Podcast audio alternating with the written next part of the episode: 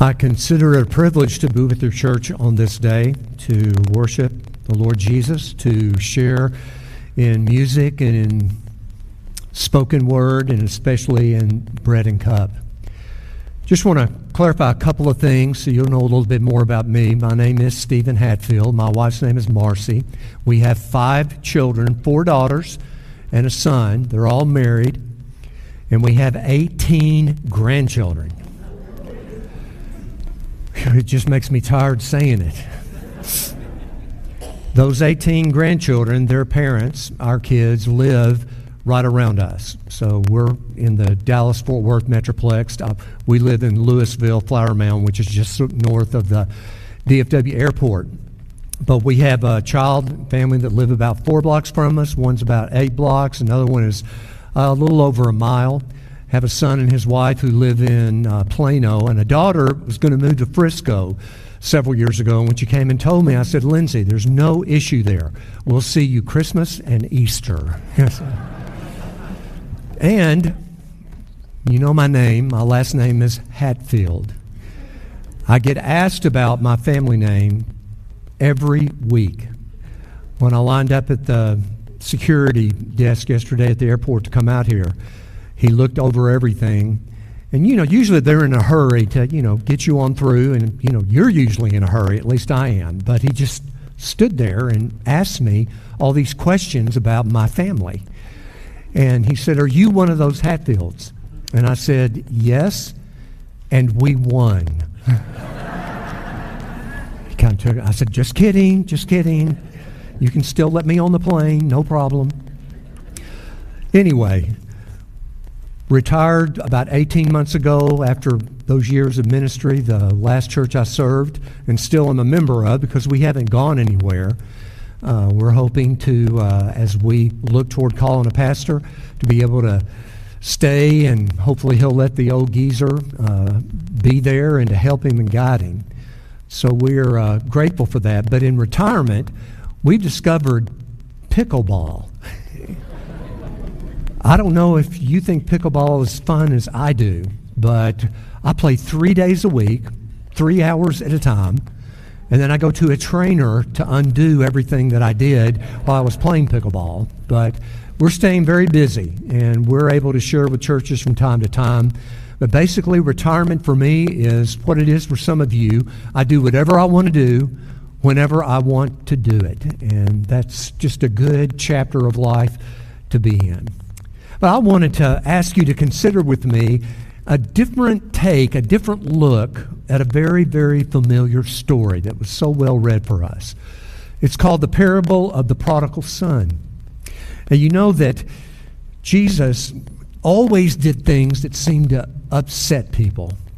And so it was with the telling of these stories. Best definition I've ever heard of a parable is one that one man wrote one time and said a parable is an earthly story with a heavenly meaning. And that's exactly what it is. Jesus used parables more than any other method of teaching, of education. And in this 15th chapter of Luke, he shares three such stories or parables. One about a lost sheep, a second one was about a lost coin, and then this one that I want to ask you to think with me for a few minutes this morning the lost, the parable, the story about a lost son. Keeping in mind that when Jesus told these stories, he knew it was going to get him in trouble. He knew that there were people that were just waiting for him to slip up and not be able to speak clearly or to say something that would uh, cause them, give them reason to attack him. In that parable of the, of the prodigal son, I want to ask you to think with me along three lines. One of them is what the young man said to his father. We just finished reading it, but just to refresh our minds, you remember it was a family. All it seemed to be going well. But then you have these two sons, an older brother, a younger brother, as Jesus told the parable. And it was this younger brother that, for whatever reason, resentment, envy, jealousy, just in a bad mood, he made a very rash statement to his father. You know what it was? It's Father, Dad, I want what's coming to me when you die, and I want it now. Uh, that's pretty strong. It's pretty ridiculous. It's pretty cruel. But that's exactly how the text reads. I put it this way. There in that, what, 11th verse, he said, Father, give me what's going to be mine. And I think, Father, give me is a perfect example of how many of us live our lives right now. We feel entitled. We feel that somebody or something, some system, some government agency, whatever the case may be, owes us something. And everything we say to anyone is always couched in terms of give me. Give me. That's what he said. And lo and behold, as the text tells us, the father did exactly what the younger son asked. Maybe he bought out his younger son, paid him, gave him uh, the cash equivalent of what that percentage would be. And most scholars would say that in the Catholic, excuse me, in the Jewish faith, it would be such that the older brother would have gotten two thirds and the younger brother would have gotten one third. Maybe that's what kind of drove the younger son to being so ugly about things. Regardless, he wanted what he felt was rightly his, and the father said, okay. Give me. Give me what I want. But there's a second part of this parable that has always intrigued me, and that is what happened to the young man as time went on? Well, we know. He ran out of money, which means he ran out of friends. And wherever that distant country was, where he left home to go and to live out the rest of his life, it didn't take him long until he found himself completely impoverished. So much so that in order not to starve to death, he had to sell himself, he had to go under the employ of a pig farmer. Remember, folks, swine, pork, not kosher for a Jewish family. And here is a young man that's having to resort to feeding himself off the food that the pigs ate, as well as taking care of something that was considered to be completely unclean. It's when he came to his senses, as we just read in the text. Notice that he said, Not Father, make me. He said, Father, not Father, give me, but Father, make me. One version says, Treat me. Treat me as one of your hired hands. I just want to come home. And so at the beginning it was, Father, give me. And now it's, Father, make me what you want me to be. That's amazing to me. But you see, folks, that's the choice we make. We can live our lives based upon the fact that we've been taught or we just learned it the easy or the hard way that people owe us and that means God owes me. God owes me a blessed life. God owes me a wonderful job. God owes me whatever it is I want to fill in the blank to ask of Him. If God loves me, then He will do what I ask. He will give me what I want. What a different attitude. Father, make me what you want me to be. You know, this goes against how a lot of people treat everything in life. There's an idea called the great reversal. And it's simply that the Bible teaches that when God calls his kingdom to come to this earth, when God calls time to uh, be at its end, when we move into eternity, that a lot of the things that we held to be very important and of supreme importance and priority in our lives are not going to be the way it is in God's kingdom. Jesus said it like this He said, If you want to be the greatest in my kingdom, then be what? The servant of all. He said, If you want to be first in my kingdom, then go to the back of the line. And more so than anything else, he said, if you truly want to live, if you want to live a full life, then you must die. Father, give me goes against all of that. Father, make me, acknowledges God's providence in our lives, His will for us. as his children. So you got that younger son spouting off, Give me. You've got that younger son coming to his senses and saying, Father, make me. But then there's that third, that last one.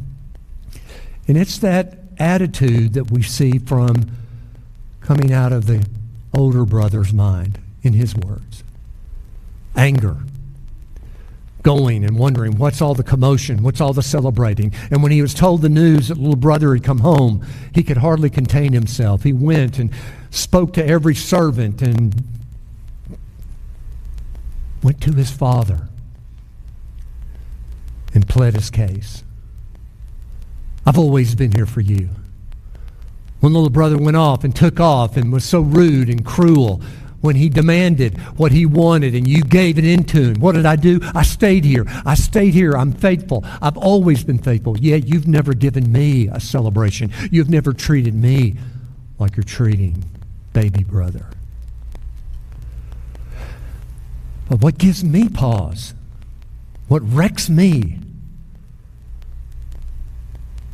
is that this is not the way Jesus wanted it to go. I'm convinced of that.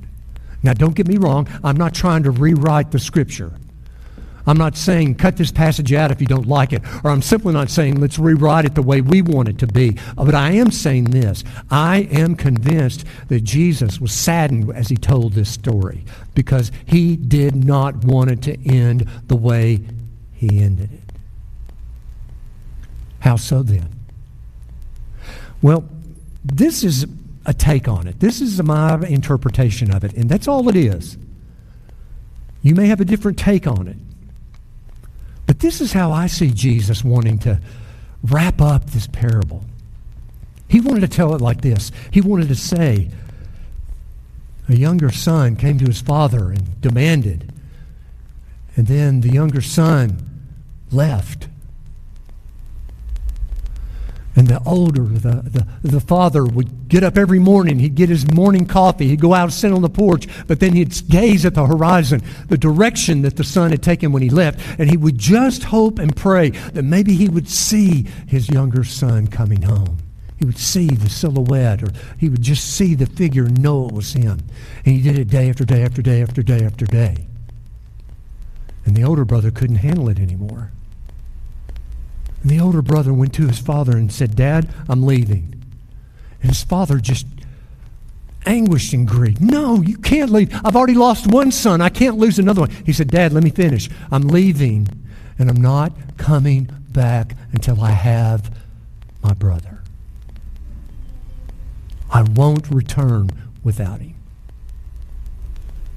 And so he left. And the father every day went through the same routine, looking to the horizon, day after day, the same result, nothing. Until one day, he got up, went to the front porch, looked at the horizon, and he saw not one figure, but he saw two. And he could tell by the, the stride of the walk that the older brother was the older brother. And then he could tell that the, the other figure was not quite as energetic, was a little more hunched over, and he realized it was his young son. And he met them. And he threw his arms around both of them. And they celebrated. See, that's the way I think Jesus wanted to end this parable. But he couldn't. He didn't. We know why. Jesus couldn't tell the story the way he wanted to because of me. He couldn't tell the story the way he wanted to because of you, because of us. Because we still live our lives as though it's Father, give me, when all along it should be Father, mold me, make me into what you want me to be. You see, we sang that hymn, Just As I Am. And we realize that we do come back to God just as we are. Those words are true, but it also is true that we don't stay where we are. We don't stop our growth. We don't desert our families.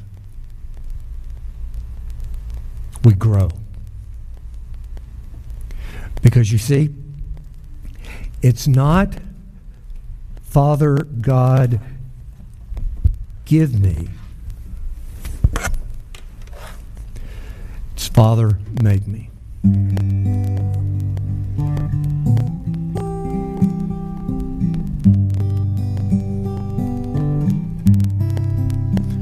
Oh Lord my God, when I in awesome wonder consider all the worlds thy hands have made. I see the stars, I hear the rolling thunder. Thy power throughout the universe displayed. Then sings my soul, my Savior God, to thee. How great thou art, how great thou art. Then sings my soul, my Savior God, to thee. How great thou art, how great thou art. Then sings my soul, my Savior God, to thee. How great thou art, how great thou art. Then sings my soul, my Savior God, to thee. How great thou art, how great